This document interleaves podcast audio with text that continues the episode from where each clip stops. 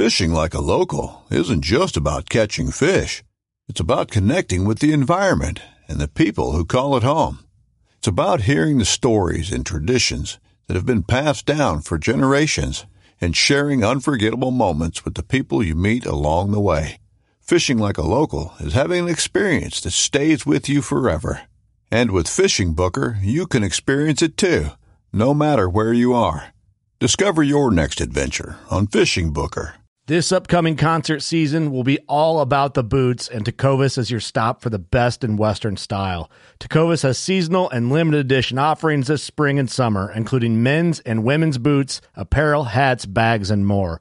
All Tecovas boots are made by hand in a time honored tradition with timeless styles that are always on trend. And Tecovas has first wear comfort with little to no break in period. It's hard to find this level of comfort paired with this level of style.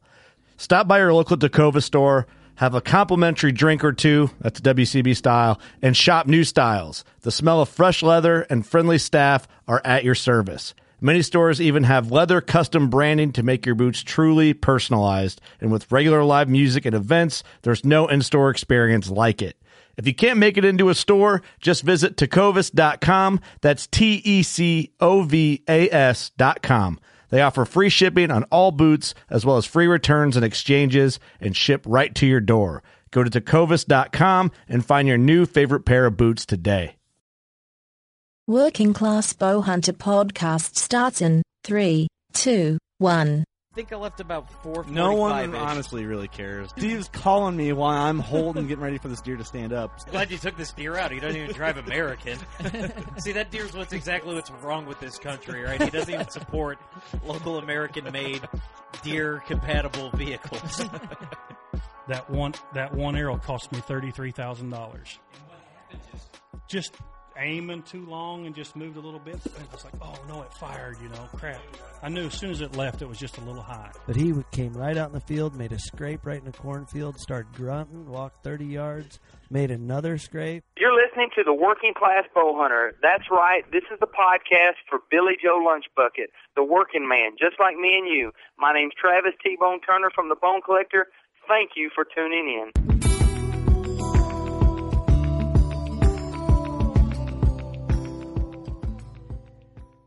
Episode number 68 of the Working Class Bow Hunter podcast brought to you by The Bone Shed right there in Ottawa, Illinois. That's right, a partnership only connected via Highway 80 or Interstate 80, I should say, from 4200 MBL Drive, that's where the Bone Shed is, all the way to 1600 Buckslayer Place where this podcast In Sherrard, Illinois. in Sherrard, Illinois. See, that sounded way better in my head and then I messed it up.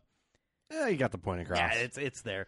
But uh, yeah, welcome to uh, the uh, episode, guys. Like we said, brought to you by the Bone Shed. Go uh, check them out on Facebook. Um, if you go to uh, bonecollector.com, you can go to the online shop. Um, It's actually the Bone Collector and Hardcore headquarters. that is, it's a very cool place. A lot of people don't know that. It's it's, it's kind of it's weird where it's at, but you go in there and it's like oh, when Yeah, you, you- walk in, no, you look. It's it's in an industrial park, and you know you, there. kind of. There's few places that I think that you go to and kind of like that that you go there and you're like, you know, oh, it's behind the farm and fleet where you can where you can get stuff. But um, yeah, they've got uh, they've got everything that you can uh, you can imagine for your bow. You know, Hoyt's Elites. Um, you know, any kind of sight you're looking for that you're going to need HHAs, Spot Hoggs, uh, the arrow selection. I mean, they probably have They got a a good couple handful. thousand arrows on hand. With Uh, that, Not different varieties. not but different, but like they'll have the what amount. you need. Uh, I, we can we can promise you that. Um, yeah, fantastic bow techs up there. Yeah, check Uh, that place out. Um, you can go to our Facebook page and find their Facebook page pretty pretty easy. Um, and then we're also brought to you by Smith's Custom Meats and Deer Processing. where if you heard the uh, episode we the last episode which was last night but for you're hearing this it could be Whenever five you, minutes ago right? Um go check them out. If you're in viola uh check out smith's custom meats family run. Scott is an awesome awesome dude. Uh, you heard it yesterday. If not check out episode 67 uh to see what we're talking about. Um yeah and did, did, did you want to do creative critters? Right Yeah. there in, in in not so sunny not as sunny as Sherrard Well, the cool Geneseo? thing about Creative Critters Taxidermy is that I have a deer there and Steve doesn't. That's one of the best things about Creative Critters Yeah. Taxidermy. Um, so yeah, that's all I could say, but that's not all I'm gonna say. Well. Uh, No, Mark Reif it- over there is an artiste at its finest when it comes to taxidermy. Um, check him out on Facebook, Creative Critters Taxidermy. Um, really, you can look at the pictures and tell his from his fish mounts to his game heads, his shoulder mounts. Um, he definitely knows what the hell he's doing, and uh, it's just the best quality taxidermy you can buy. It's basically competition quality for everyone. Is what you get when you get a mount from him. So It is, and uh, we're trying to fit all this in. It'd be a lot better if we could have a Badlands pack on uh, on standby. I just have not ordered a new one yet, but uh, I've been looking. I think I'm in the process of pulling the trigger on a couple. Check out badlandspacks.com. Um, oh, they're, man, they, they keep rolling out with like new and cool stuff, and I'm just like, I want that, I want that, I want that. I do. th- I have the. Uh, I don't know really. I can't remember what it's actually called. It's. I'm gonna call it a cooler version of a fanny pack because it's a backpack, but it's Yeah. like lower. I use that for my 3D shoots. That way, I don't have all that weight up high pulling on my shoulders when I'm shooting. Yeah, they've got a, uh really nice um, for all you 3D shooters. I mean, if you if you got a hunting pack and you're kind of looking for something else, uh, Badlands has a, uh, It's like a, hip 3D quiver. quiver. Yeah, hip quiver. It is fantastic. It's top of the line. Like it's top notch. Uh, Eric had one. I think he's buying one. Yeah, they they have it in camo and black, and I think he's getting the black. It's one. got like magnetic, like quick open pockets, but it's not like it's strong magnets. You're not going to lose like your gear on the 3D trail. But so that's that's yeah. who we're brought to you by. yeah, those guys. Uh, those guys help um, help us uh, bring. You know, they always have some product and knowledge and stuff that we can continue to bring you guys, and and that's all we want to do is we want to share it with you. Um, but uh, It yeah, feels we weird in here. You know why? Uh, You know why we didn't? We avoided the elephant in the room. We're we're we're talking so much to cover up the fact that Eric isn't here. He's not here. Times get tough. He yeah no he um he for you guys that don't know, um he's in Eldridge, Iowa. So he's I don't know how far that is from Sherrard. It's the other side. We're in the Quad City area in Iowa, So- Illinois. We're like it, like Sherrard right now is about 10, 15 miles south of the main hub of the Quad Cities, and uh, Eldridge, more, yeah. Eldridge would be about the yeah maybe not the same distance, maybe about eight to ten North of the Quad north Cities. of the Quad City. So so Eric makes that trip all the way down here, and uh, you know the guy's had uh, he's he's had he's had an interesting couple of weeks. So yeah, Yeah. he's just So anyway, he's not here. Yeah. But uh so yeah, it's a little awkward. I feel Well- like it's like episode one, two, and three when me and Steve awkwardly stared at each other and tried to talk about hunting. God, those are rough. If you want to go back and listen nope, to some, they're not no? even up. I think you can Uh, listen really? to three. Yeah, I decided that we better just have a couple warm up episodes. Yeah, You know, um, but hey, we're on episode sixty-eight, so we are, and uh, and something that uh, that we try to do each and uh, each and every week, and uh, we didn't uh, we didn't get around to it. We just uh, something got lost in the shuffle, but we didn't do our vet shout out of the week, and I apologize. So um, what I'm going to do is uh, every time I miss a week. Someone just remind me, and uh, I'll throw. If I miss a week, which I don't want to, I'll throw ten bucks to a veterans charity of. will you of the- really do that? choice. If you Yeah. say that, you better do it. Yes, I will. So if I miss this, any veterans charity, I will throw um, this one because we missed it. I'll I'll probably do the Navy SEAL Foundation. Um, throw some money towards those guys. Uh, Baker Levitt um, from Kill Cliff. He's Mm-hmm. uh, he's pretty tight with those guys, and they do some phenomenal stuff. So Right. um, I got to do that. Um, but the vet shout out of the week, and, and keep in mind we could do active duty guys, is going to be Racks and Beards. You find this dude on Instagram. He's uh, we've been in contact with him a couple times. This dude's super cool. He's down in Missouri, just a, the nicest guy. Um, so if he, I'm I'm sure he's listening here. Uh, did we did we ever get his real name? Yeah, it's on there, but It's on there. Go find him. On, uh, go find him on Instagram. Racks and Beards. Go show that dude some love. Um, you know, yeah, he's he's a long time listener. he is. He, he's. I think he's been there here almost since day one. So, uh, got to give it up to that guy. All right, let's get moving on. So Yeah. Today we have um, Jared Scheffler from Whitetail Adrenaline. Um, Mhm. most of you are familiar w- with Whitetail Adrenaline. He's out of Wisconsin. Um, all public land, sponsor free hunting show. He just puts out his DVDs. It's not on TV anywhere. Um, he actually was on. This is going to be a second time on the show. He was on episode 15 when we first got this rolling, and it to this day is one of our most popular episodes. Um, but we're going to get him on the phone here, and I'll probably repeat everything I just said so he can Yeah. hear it. Um, but uh, yeah, we'll get him on the phone here, and we hope you guys enjoy the episode. I'll tell you guys what. Uh, if you want to enjoy the episode more, if you didn't listen there, you don't know who he is, put this episode on pause no, for a don't couple listen days. to it. Listen to it, and then go Oh, watch. you want to go? All right, all right. Well, e- either Come way, on, it'll be what the cool. hell are you doing? Hey, man, I'm trying to show the love. All right, All so give us one second, and Jared Scheffler will be on. Enjoy. All right, so uh, on the line with us uh, is uh, second time call in guest. We're very excited. Uh, Jared Scheffler uh, from Whitetail Adrenaline. What's going on, buddy? Oh, not a whole lot. How about you guys? Thanks for having me. Oh, no problem. The pleasure's all ours. We uh, get to sit here and talk to you while uh, while having a couple Busch Lattes. So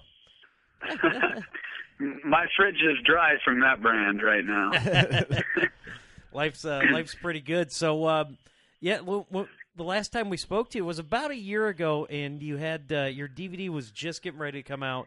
Um, the the new one. Uh, Can Kurt, you- how do you say that? I knew you were oh, struggling. oh, brazen, brazen resilience. no, this one must be in French or something. I can't read that. I was watching. Steve's got the DVD in his hand. I was, I was like, "Oh, this is gonna be good." Let's see. Oh, I You guys, you guys had enough. You guys had enough to drink already, or what? No, Uh, just kidding. Pro- probably not enough no, yet. man, I just can't even read, man. um, yeah, no, the uh, this I, I've got part one here. Um, yeah, these were just getting ready to come out, and On the la- during the last episode, during during the last episode. So you know they're out now. Um, you know we highly suggest go pick these up. How was it? Uh, how was it filming these ones? Because you had a you had a pretty sweet ride in this uh, this one. It was a bit of an upgrade. yeah, you're talking about uh, how, like how was the season as far as brazen goes, or Yeah. or what? Yeah. How was how was the how'd the season go? Yeah. It, it was a it was a good year as far as like encounters go, but uh, you know it seemed like for years every season we just we laid down a little bit more footage and a little bit more footage, and it seemed like they were getting better and better. And then we hit the Reckoning one season, and that really went through the roof as far as our action and everything like that. And hmm and uh, we had you know a lot of great content u- utilizing this decoy that we made and and whatnot. So we knew going into the the season with Brazen, which was 2014, that uh, it was going to be really tough to top that. Um, and I don't think necessarily people are always expecting you to to top it, but we knew it, it would even be difficult to to get really close to that. And um, in my opinion, we didn't we didn't we didn't top it. I mean, some people did like that video better, um, but uh, it, it was close. If if I mean, I think we had like 18 bucks in bow range, and I was the only one that got a shot. I mean, it seemed like all the. I mean, it was a great season as far as encounters goes, but um, we just struggled to get the shots and the opportunities. It seemed like the bucks. We had a few of them that came through that didn't stop and just hit the the you know the spots that we had shots. They got through too fast, or or you know just a lot of unfortunate situations, which Right. you know how we hunt on the ground like that. We don't you know there's no lanes. We work with what we have when we Yeah. you know Yeah. are there, and so it isn't always perfect, but it, it just was blowing my mind how many you know shooters we had in range that year and just couldn't get shots. I mean we we started off the season. It started off just gangbusters, best opening year we've ever had. Uh, Shay and I got a couple of um, velvet deer in uh, Wyoming, and that was the first time we ever hunted that state. And uh, I actually got the biggest one that I'd ever got at that time um, on that hunt. So At So, that uh, time, yeah, I like that. yeah, I, I stole it from Shay. We got there in the first, the, we got there in the afternoon of the first day, and like we spotted the buck. I don't know. After a few hours of being there, we spotted him, and it was like, "Are you kidding me?" Like, like, I mean, I, I we weren't expecting that. I mean, we were Right. expect, expecting, you know, 120, 130 caliber with maybe a 140, and you know, that that buck was up there. Um, probably around. I I still haven't scored him, but he's probably around mid 170s. Um, Yeah, the deer's But, a uh, giant, man. Yeah. I was watching Yeah. that and I'm like, I can't believe they're getting on these type of deer on public ground. It, yeah. It's pretty amazing. I think it's that it's Yeah. that that decoy. Uh, that was one thing I I noticed uh, like you know that was new this year, and I remember just like watching it. Like you know, you look at one side, then the other side's like the face, and then there's the GoPro mounted on there, so you get some really really cool shots. I mean, I think the way that you know with with only two guys in there, you know how you guys kind of utilize the the GoPros in the face. I, I've uh, I enjoyed that quite a bit. Um, that, That's one, one thing I'll say about that decoy. I thought that decoy is cool, and the GoPro where it's mounted, and just what footage it'll pick up. Mhm. I, I thought that was a Mhm. super cool idea. Yeah, yeah. No, um, we had uh, we had been on the that decoy thing that that went through some different stages. We first came up with the idea in 2011, and uh, when we were on this hunt, and uh, unfortunately, while we were on the hunt, we couldn't track anything down. I mean, we literally just tried to find anything like a cardboard cutout, whatever, but where we were at, there was no stores that had anything that was going to work like on the go, on the Mhm. move, like we wanted it to. And so in 2012, I uh, came up with this uh, this decoy and uh, had it made or whatever, and um, we put a graphic image on it. And uh, we tried it a couple of times, but it uh, it was unsuccessful. And then I realized when I was editing the footage, like where we were using it in this wide open country, it was getting too much shine on it, and I, I didn't realize that.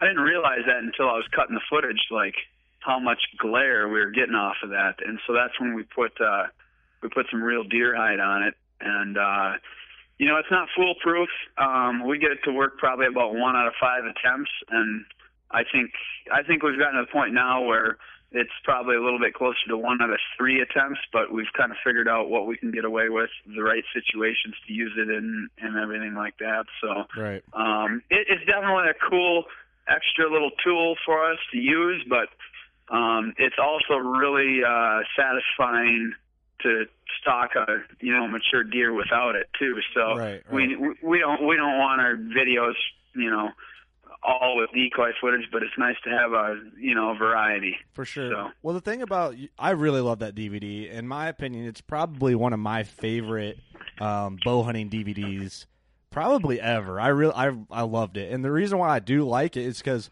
it motivates you to go out there and try stuff that you normally Yeah. wouldn't try. Like I'm watching that, I'm like, man, I need to get a decoy like that. You know, if I see a deer bedded out, I'm like. You know, it, it just seems so far away and untouchable with a bow. And for you, especially with like a long bow or a recurve, mm-hmm. it's like that seems impossible. Well, you guys get down in there and you go after it, and and w- mm-hmm. what's good about your show is you you show your guys it's like okay, you guys are developing a game plan, and then you guys get in there after it, and you show if if it's unsuccessful, you show how it plays out, and I think people Yeah. really relate to that, Yeah. And Uh-huh.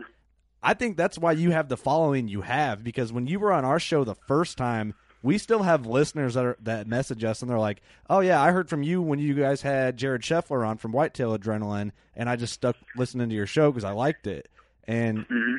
so that just there showed how how many people love your guys' Yeah, style and what you're doing. It's the dedication. I mean, you know, for for me when I when I was watching, because I, I borrowed these DVDs just to refresh on them, and you know, you go back and you watch them, and you know, I, I watch a ton of hunting shows, but there's only a f- select few, and I think yours is the most.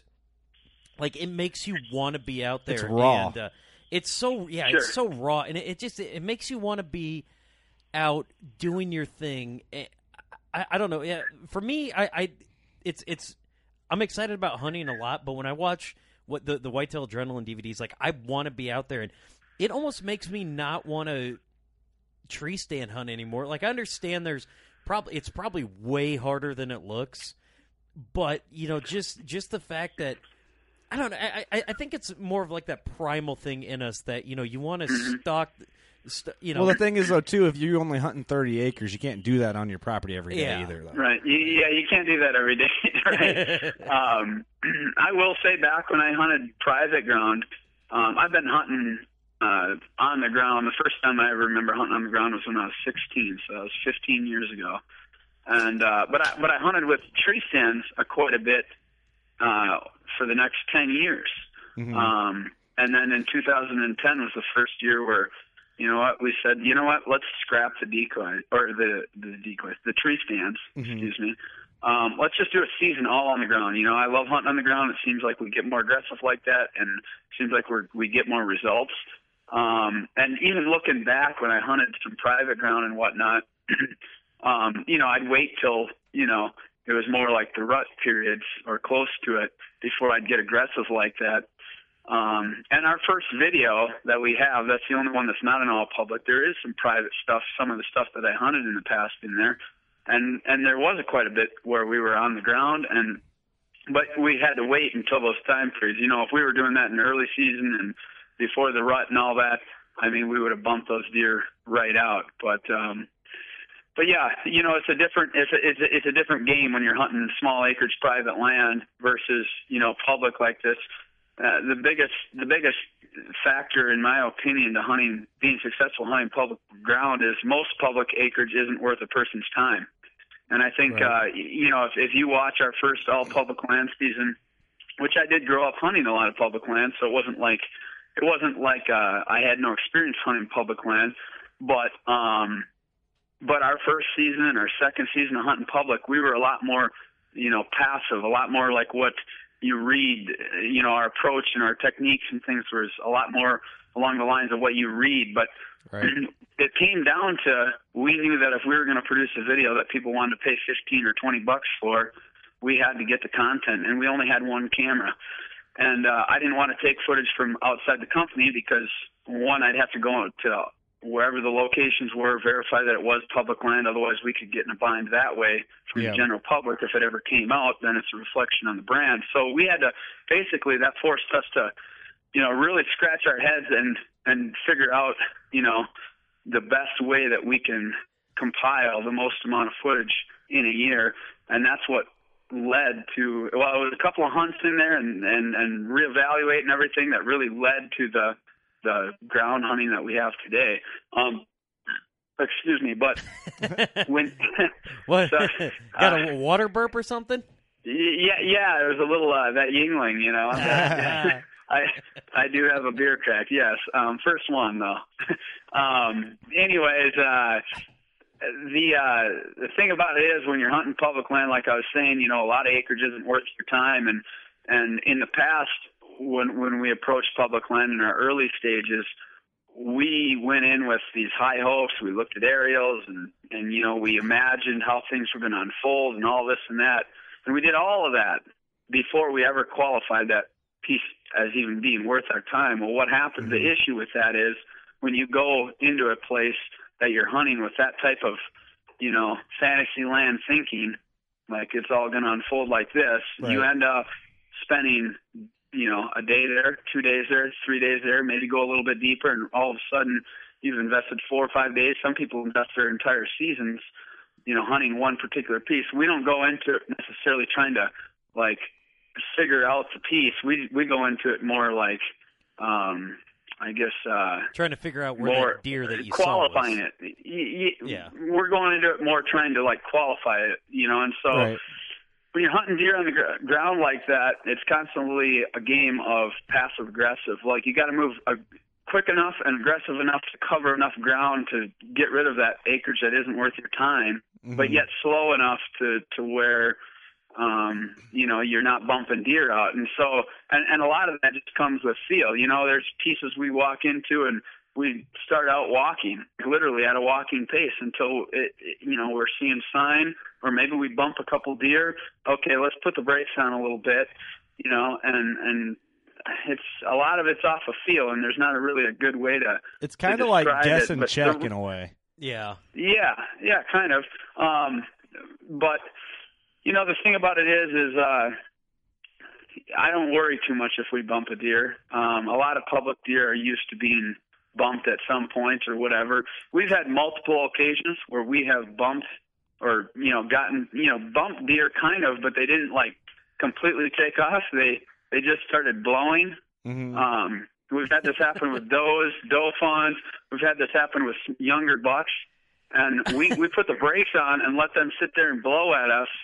And we've had shooters move in on us to come investigate. Now this is typically late pre-rut rut, Right. but we've determined, you know, that's just a little technique that we've learned over the last three seasons. Is you know, if they aren't, if they're blowing and not leaving, like that's not really a threat uh, to, Yeah. to other deer. If they're blowing and taking off out of the country, it is. But I mean, we've learned so many different little things that in the past it would have drove me up the wall. Like this deer won't shut up, and now it's like, yeah, just sit there and blow because everything within 300 yards, you know, knows that whatever you're blowing at isn't a threat. It's probably a skunk or whatever, but it's you know, that you got this big buck over here, 300 yards. He hears this deer that's blowing, blowing, blowing, and not moving.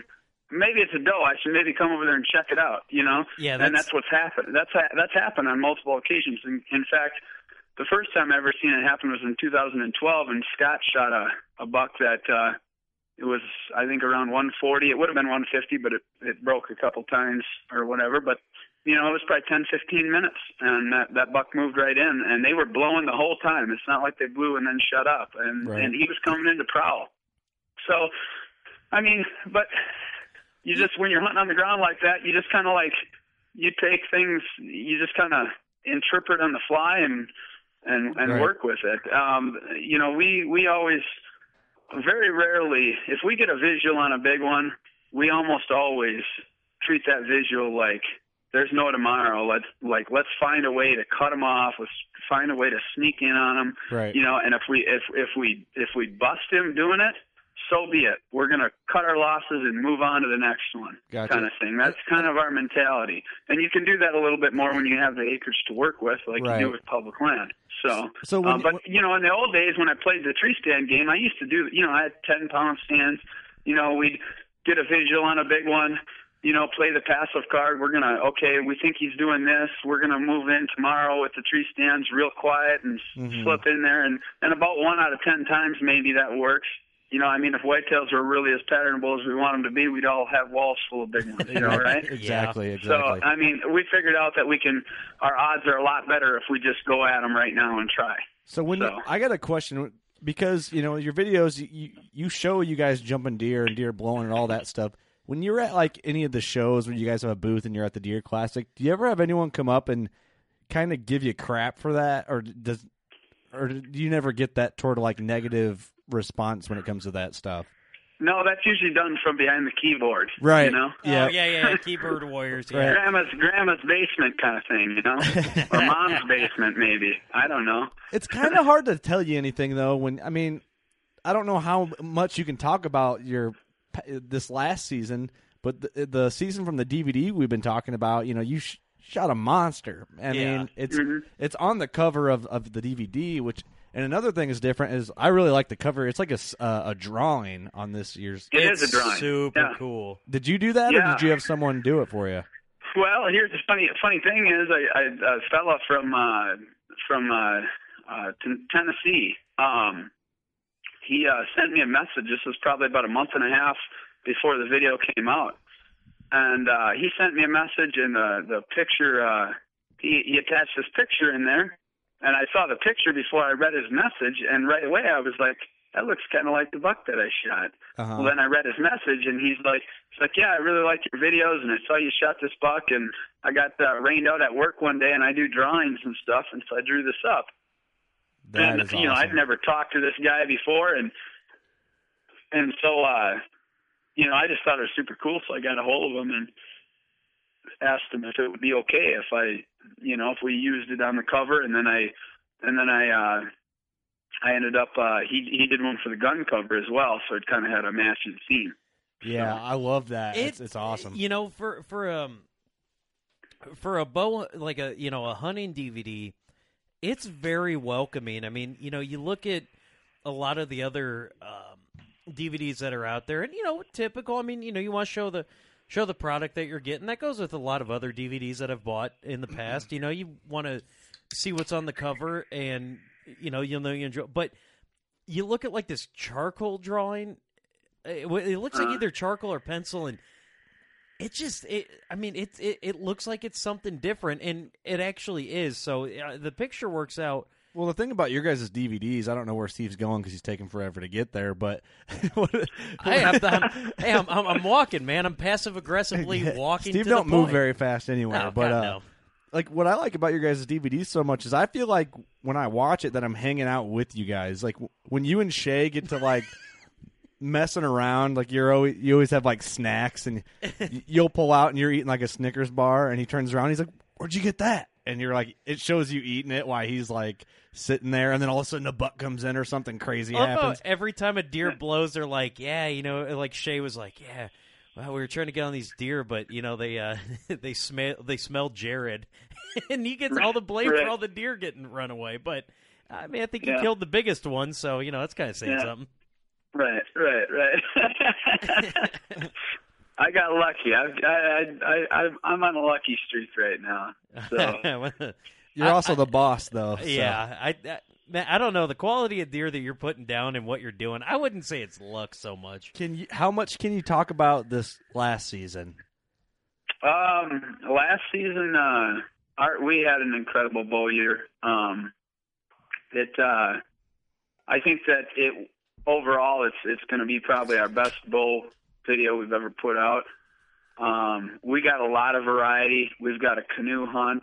Um, that's been something that I've wanted to capture for quite a few years. Actually, our first video we had some canoe canoe uh, footage, and that was a public land Wisconsin hunt. We almost got one on that hunt, but but uh, never did. And uh, so it's it's been on my list. And and finally, we uh, buddy of mine Sam and I in Minnesota, um, and which was a new state for a bow with us. Well, I shouldn't say a new state. It's been a lot of years since I've hunted it with a bow. Um, all new stuff. We took a canoe in. It took us uh, oh probably two or three hours to paddle up this uh, kind of river that uh, we ended up pulling the canoe most of the way.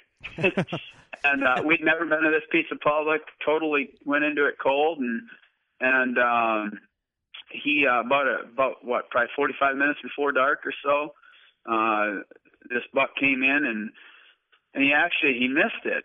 Um, and uh, he thought it was uh, 30 yards. It turned out to be 40. I didn't realize it was that far either. So he shot over it, and uh, we didn't have a lot of time left, and uh, we decided, well, let's let's follow this valley. We were in a valley. Let's follow this valley down a few hundred yards.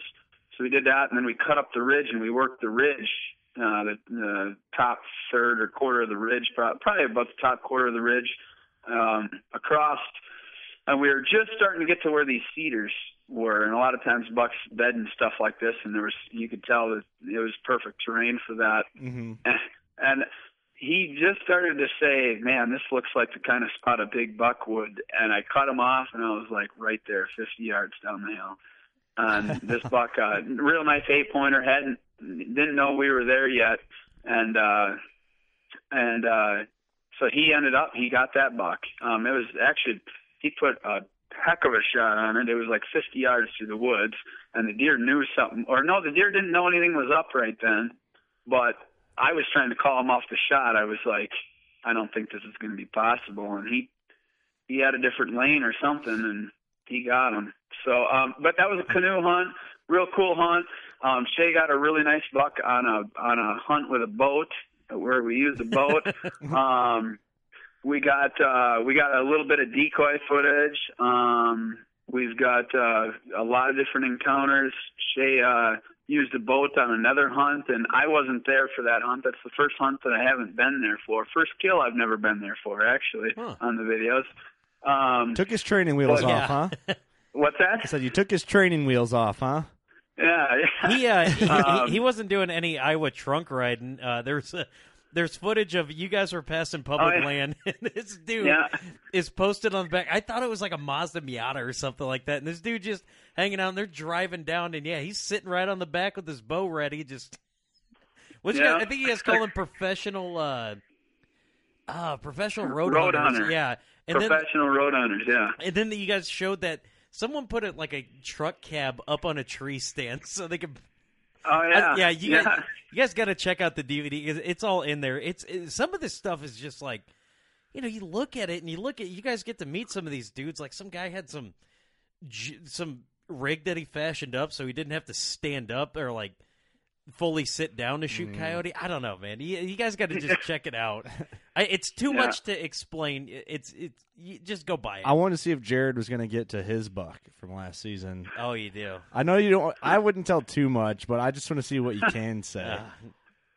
Yeah, yeah. No, I got I got really lucky uh last year. Uh the reason Shay and I didn't do uh that the reason I wasn't on that hunt with Shay is because he didn't get drawn in Kansas and uh or at least where we normally hunt. And so he bought a leftover tag in a different part of the state. So we had to split up. And my buddy uh my buddy Chancey, who I've known for oh, probably seven years, um and uh we haven't really ever done a hunt together. And I mean, he's a really good big buck hunter. I mean, he's got a lot of experience and everything, and and uh, so I felt really confident going with him. And and he had drawn the tag, and uh, so we paired up for that hunt.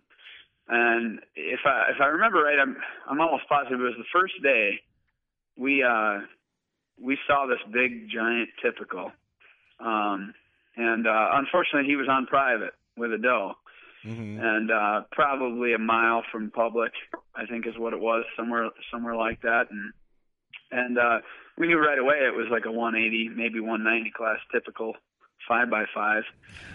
And uh which is a which is a giant i mean chancey said it and chancey is uh, you know lives in southern iowa has been around big giant deer all his life and i knew right away like this is no joke you know like this Right. deer is that caliber and He's one of those looked guys who doesn't throw around the word monster buck very often. yeah right yeah. Yeah, exactly. Like like sometimes you're like you, you think that's all he is. You know what I mean? Like Right, he's right. he's not one to just throw numbers out there. So Dude, I he, knew he right was away. a like, monster fork okay. buck.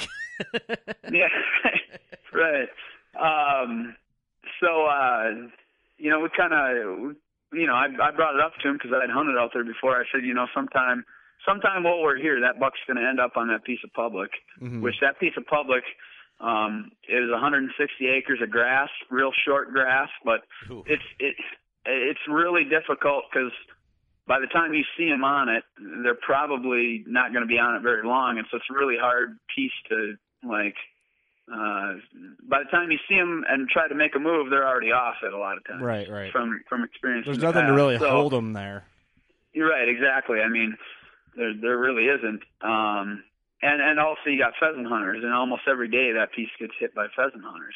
Um, so uh, we knew it was a long shot, anyways. And then the, the next morning, right at sun sun up, I mean, it was still a little too dark to hardly see, but we we saw him diving back into that same private creek bottom, and uh, and then. Uh, and then over the next what four or five days, something like that, we never seen him. And we we saw a few other bucks, and and we went after we we went after another like 150 caliber. I think five days in, uh, we literally were in the vehicle for five days watching and and you know Mhm. scoping things out and waiting for our opportunity.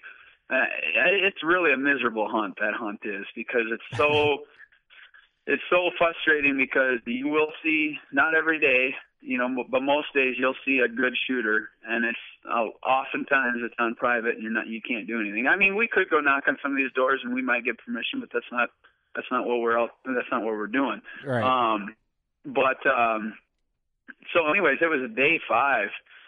Um, in fact, I do very little drinking during the season, and, uh, we were having such a rough hunt that it was Saturday night, and him and I decided let's go have a couple beers. Well, a couple beers led to a couple more, and and we were, you know, and the next day we weren't uh, quite uh, Johnny on the spot, I guess you'd say, Right. but we not we, quite uh, ready for the not ready to attack yeah, we day. weren't quite ready for it, but th- thankfully it was about noon, and by the time we got out there and got some fresh air, I mean, it felt pretty good, and we ended up we almost got this deer, but uh, so we were we were five days in on that, and um, and then we almost got that deer the next day, and and didn't, uh, and um, I think it was that night.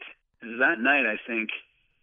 I was glassing on the back edge of this public, and all of a sudden I see these giant typical tines through the grass moving, hmm and uh, we had like a half hour light left, and right away I just was like, "That is a giant. We got to go!" Like, you know, I'm losing right. my mind. Like, and, he, and Chancey right at that moment had spotted like a 150 off on the other side of the road, and I was like, "Forget about that deer. This one's way bigger. I don't know what he is.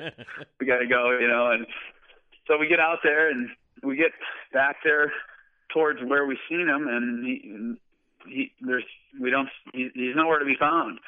We saw quite a few deer, and we saw that back where the line was on the private, a couple hundred yards. We saw actually a few other bucks, a, a couple of nice bucks. Uh-huh. One that we had been trying to catch on public but never did. He was a really heavy deer, heavy weight, probably 145, 50 class deer. Um, but no sign of the giant. And uh, so um, there we go again t- with our tails tucked. Now this is I think day seven. Man, And, you have a, uh, you have a lot of motivation, or uh, you have you- Yeah. you, have to have some strive. But I guess it's easy when you're seeing Yeah. a monster typical like this. It, it it helps. It definitely helps. Right. But um, yeah, I think it was the next morning then. And so where where I had seen this one was about three miles from where we had seen the big giant the first couple of days. Mm-hmm. And I didn't know for sure if that was him because I didn't get a good enough look and all that. But anyways, uh, the next day we uh, were driving up this road, and out there, this is a different kind of hunt. Um, that's that's the one hunt where we literally do not leave the vehicle until we have a visual because it's that open. I mean, there's there's like no trees, no brush. It's grass and short grass, and Right. so you can pretty much look at the public, 160 acres of public, and be like, "There's nothing out there." And you know, there could be like a little low, like water run cut or something that a, a buck could be in, but for the most part, you can see everything out there. So it's it's pointless to even get out of the vehicle until Yeah. you spot them. And and once you do get out of the vehicle, you can imagine trying to chase a mature deer and ground that open. I mean, you're going to be crawling in the dirt, and it's it's a lot of work. Um, right. Right. So both a And mentally skill. draining hunt and also a physical hunt. Yeah. And you, you have to have that? the you have to have the skills to even get in there and get you know take care of it too because you know there's a Well, lot of guys. The is most most of the time we don't have those skills. You know, you you see that most of the time we don't pull it off. Well, well, yeah, I mean you show you show the failures, which is you know people admire that. But the thing is, is you're persistent enough to where you get after it, and I mean you can look at it this way: you you obviously got it done. And there's a lot of people out there who never would have got it done. I don't know if I would have been able to, to be honest with you. And I just don't have that experience of stalking deer like that.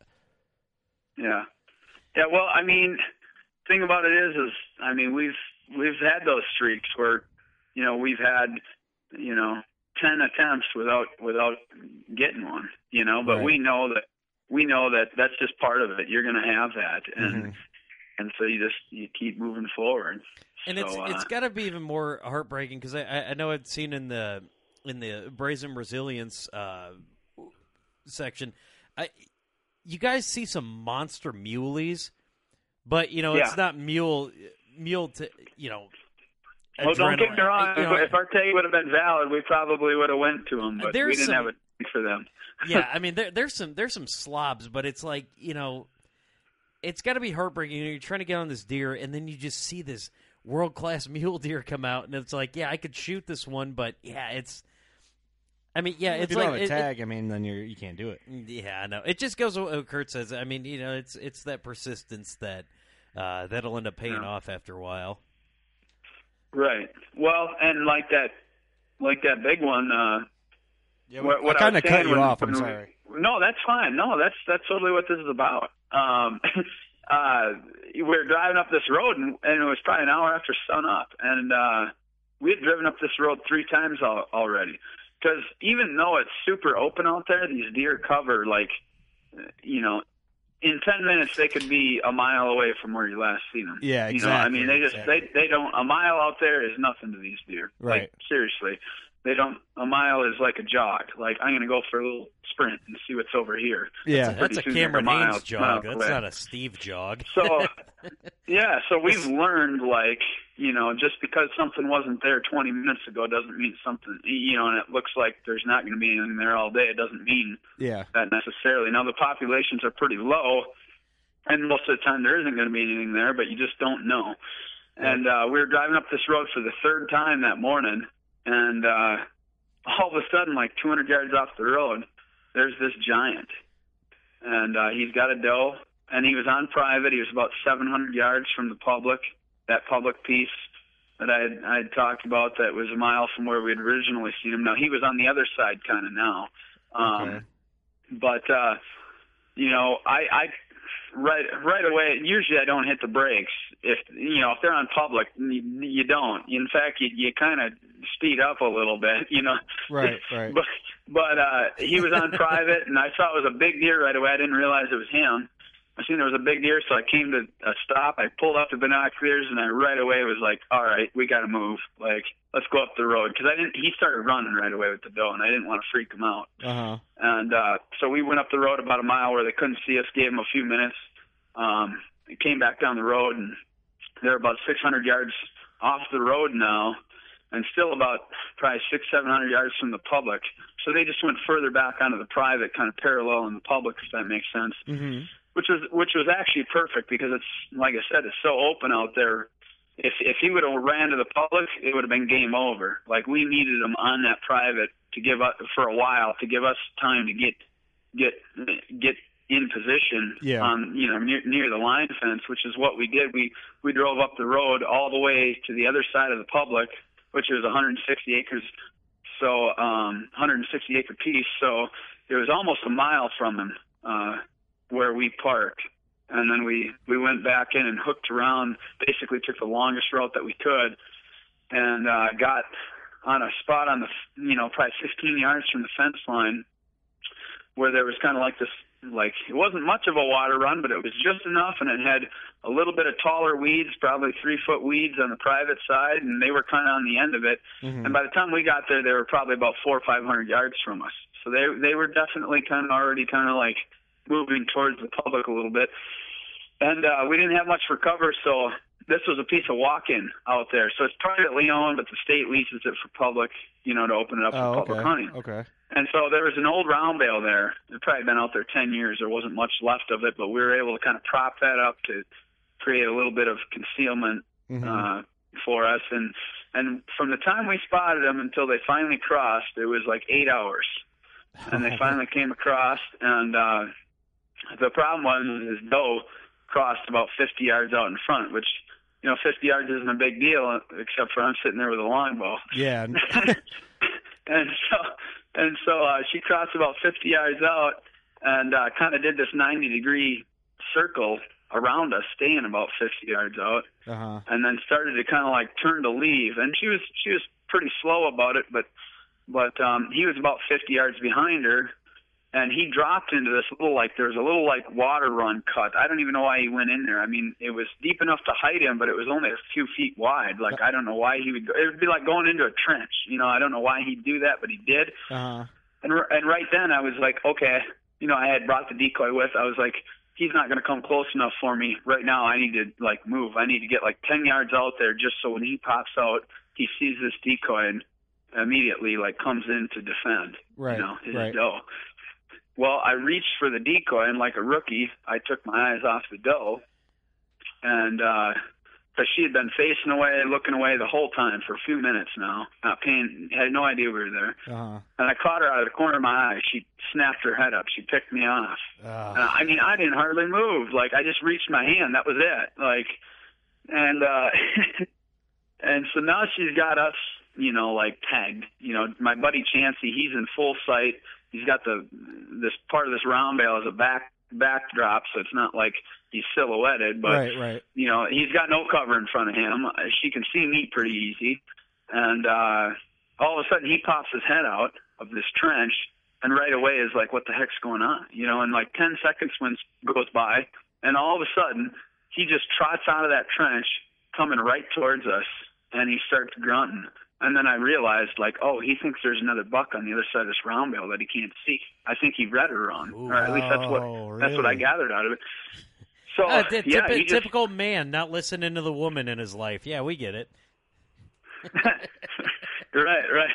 So, so uh, he's on he's on course and and um, ends up, you know, he picks us off at about 15, 15, 16, 17 yards, something like that. He picks us off, Mhm. and uh, and I didn't have a shot right then because I had built up a little clump of hay.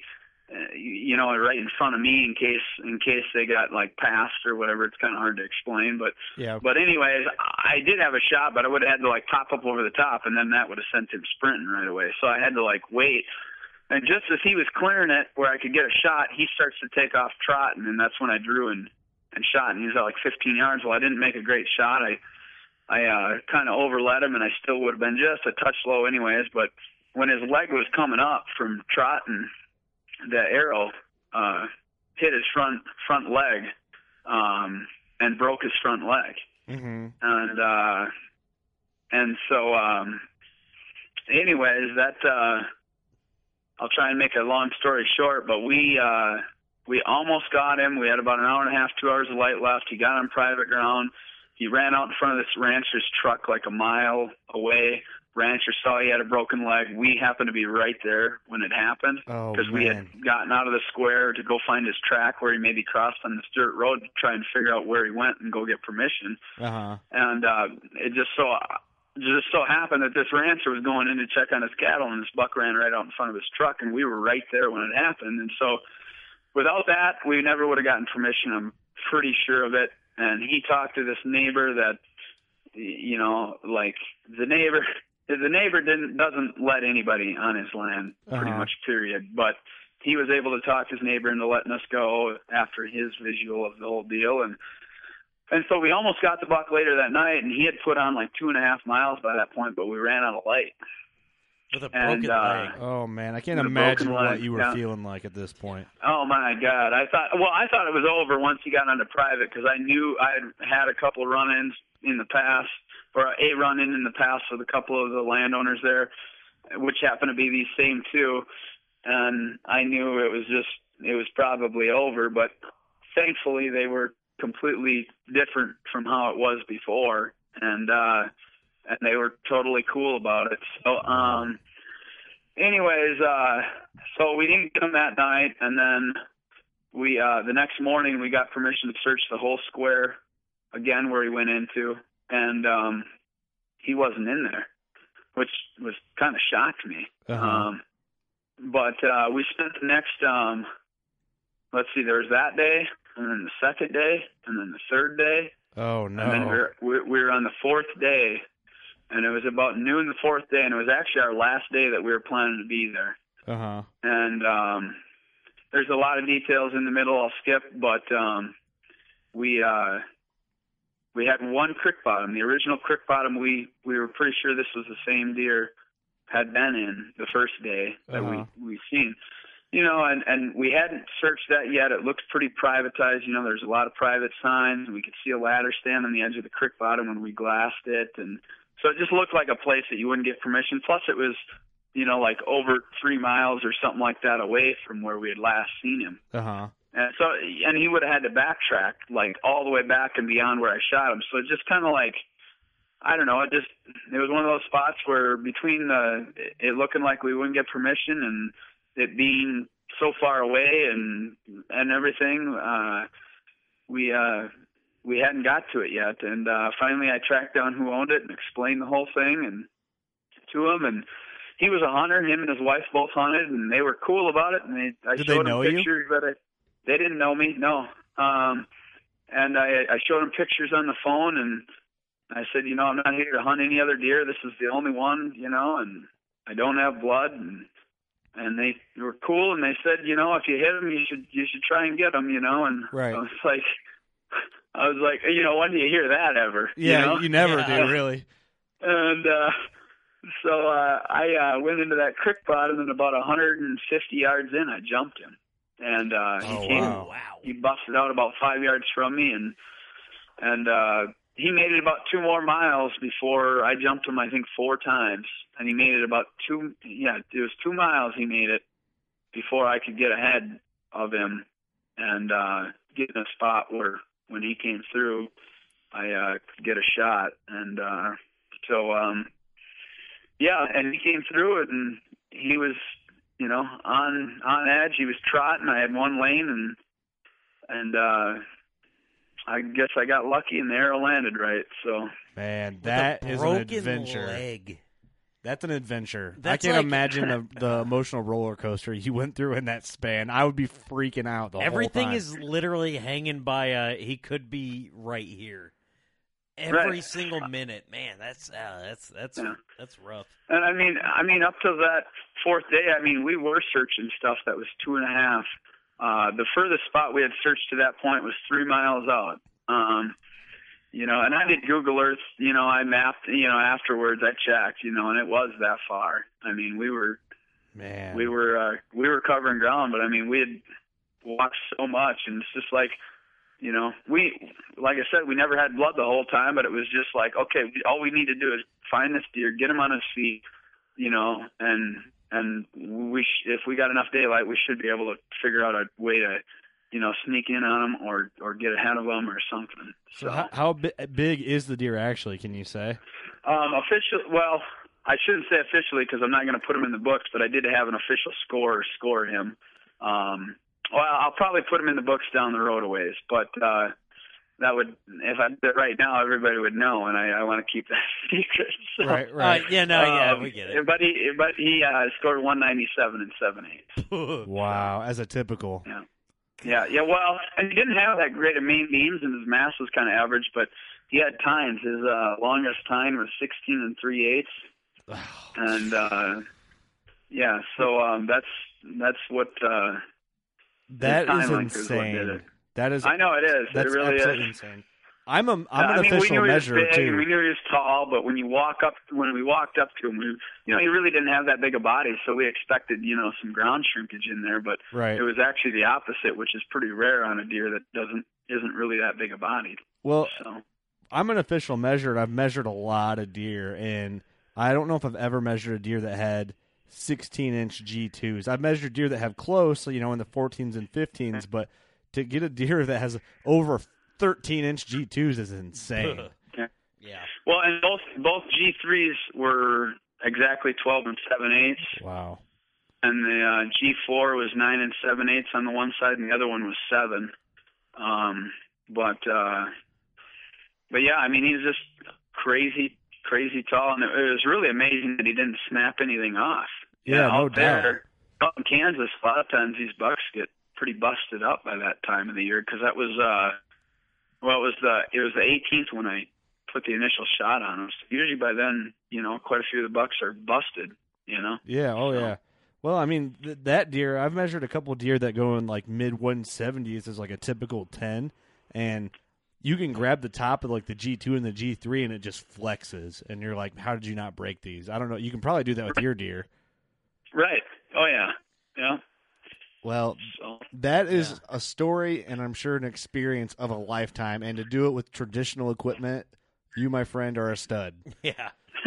I got, like I said, I got, I got, I really did get lucky.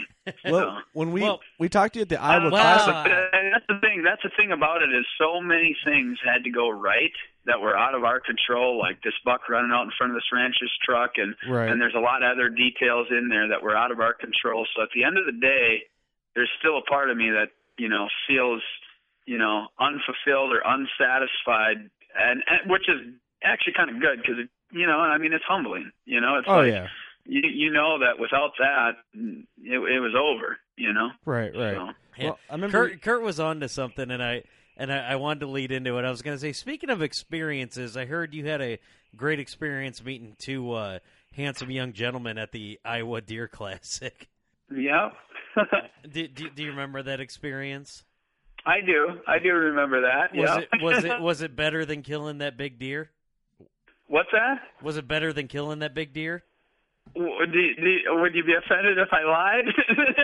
I, I would actually. So be careful how you answer. Steve made that too weird for some reason, but Oh, I'm kidding. what I was getting at when we talked to you at the, at the at your booth, which by the way, it's hard to get in to talk to you at your booth, man. You got a crowd Words. out there all the time, but uh, you showed us kind of screenshots of that buck as he was walking in on you, and Ugh.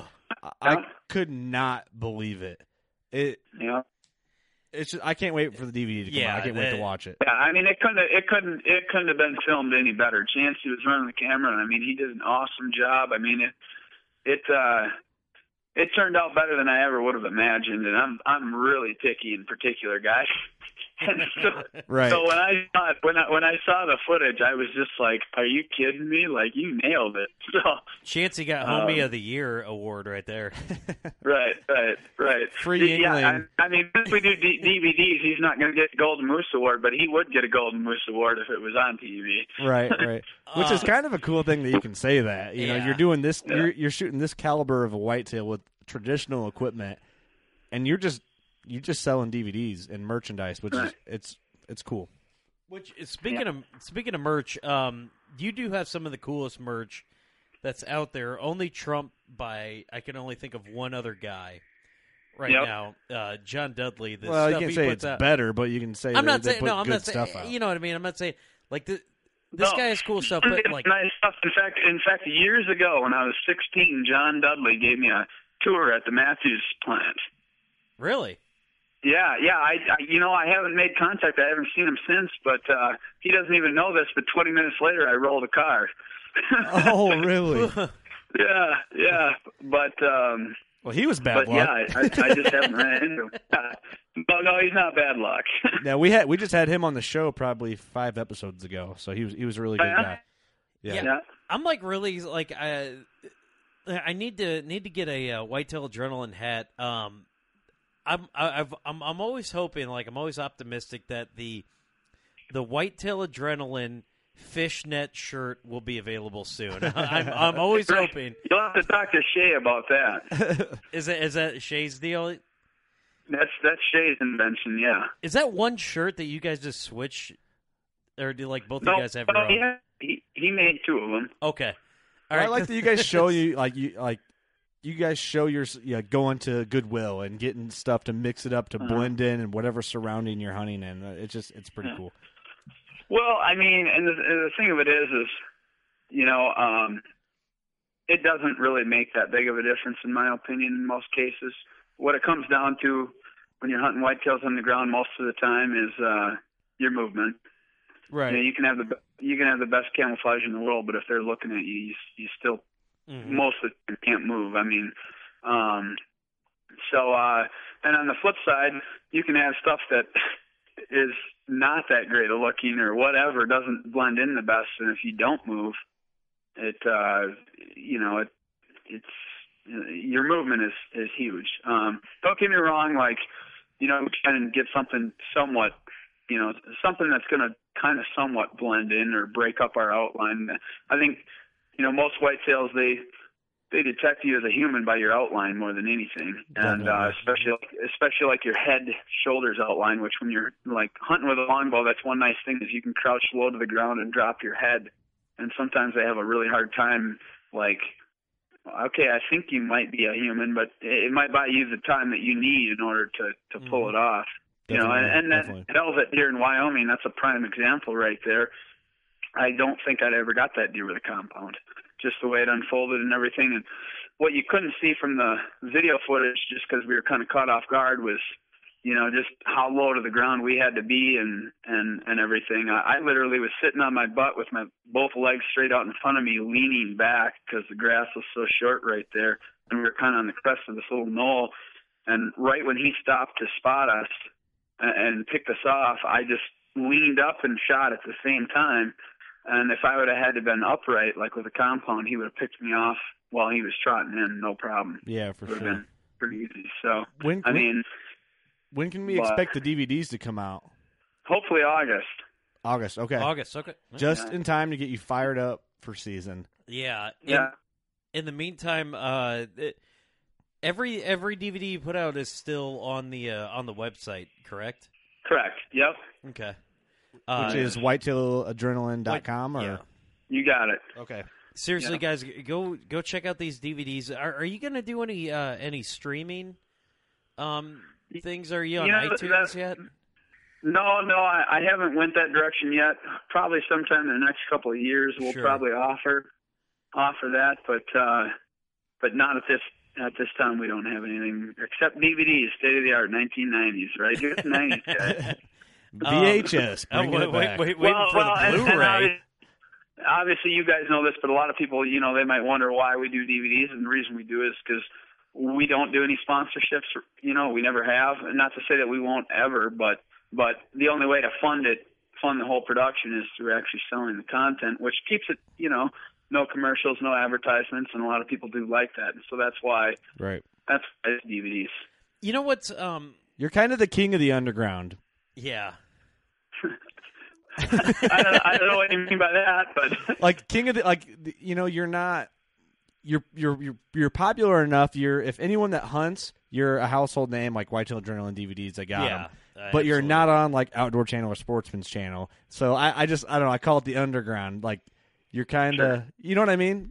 It's kind of like The, yeah uh, you people listen to country music radio but you knew Chris Stapleton when he was in SteelDrivers and you knew he was the shit before he was actually That's right. radio. Me and Kirk, could, uh, me and Kirk could that. That's half the reason why this podcast took off. But wh- what I want to say about like when you're watching the Whitetail Adrenaline um, DVD, it, it's this weird feeling of, and you guys know how how these YouTube and commercials work. It's like you're in the middle of watching something, and it's like, oh, here comes that buck, and then all of a sudden it's like four screenshots of the buck, and it's like purchase this, you know. Uh, but the whole time, it just seems like it's about ready to cut to commercial, and you're like, I wish I could pay for the premium, but this is the premium. I kind of lost you in all that I'll be honest And again, But- well, you were looking at something else, but it just seems like you get something that you like. Obviously, you paid for it, but it's like you have to be a member of, or you know what I mean? sure. Like you're getting the Sure. HD quality, and Steve's trying to compare you to his YouPorn account.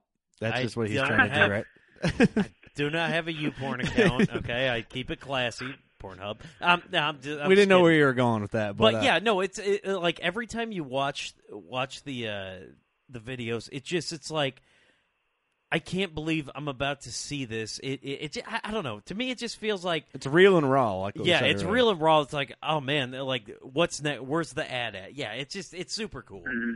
I don't know. Sure. That that's my feeling. Uh, You guys don't have to subscribe to what I'm saying, but Sure. Yeah, I mean, you, you drop the DVD in and you hit play, and then you sit there, right? yeah, for th- for three hours, that's how you do it. But hey, we Yeah. we really appreciate you coming on for round two. Absolutely. Um, you know, a lot of our listeners are from the first episode that you did, and that's one of our most popular episodes still to this Cool. day. So, um, the following you have is is it's definitely uh, you got some loyal fans for sure. Yep, absolutely. I'm very, very blessed with that. It uh, it's been a been a long, long road. So, but well, uh, I mean, it's hope, hopefully, they, hey, hey, hopefully they don't leave me now. I think I think I you're- wouldn't even know what to do.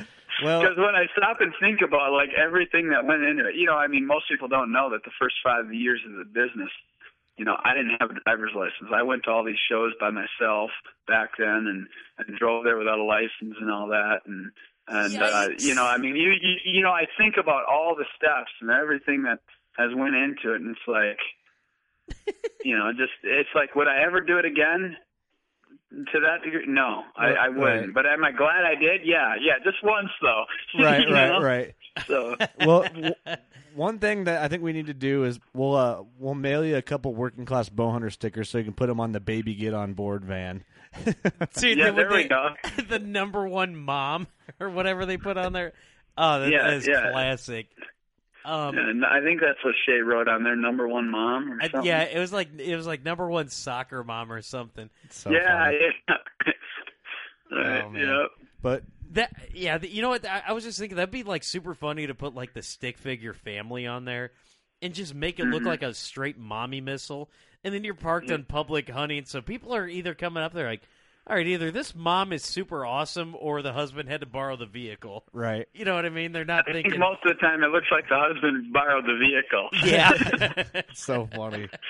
I mean, with with as much dust that's usually caked on the thing with with mud and everything, that, that most people probably look at it and be like, "Man, their wife is going to be pissed." Oh, you know what? But- but Before we get out of here, I got to we got to send you a picture that one of our listeners sent in. They killed this deer and they strapped it to. I think it's a, it's probably a Mercury sable. Yeah, Um, it looks like it's super cool, man. And they they must use like Menards like tie wrap or whatever. You know, as soon as you get all that plywood or whatever, we'll we'll, we'll Yep. send you a picture of that. You'll you'll probably appreciate it. Yeah, send me one. But yeah, thanks again. Uh, we appreciate it, and You bet. Uh, best of luck to you with everything. We'll keep in contact, thank and you, uh, we'll get back together. Stick around after the episode. But thanks, guys, for listening. I hope you enjoyed it. Um, you know what to do. Go shoot your longbow.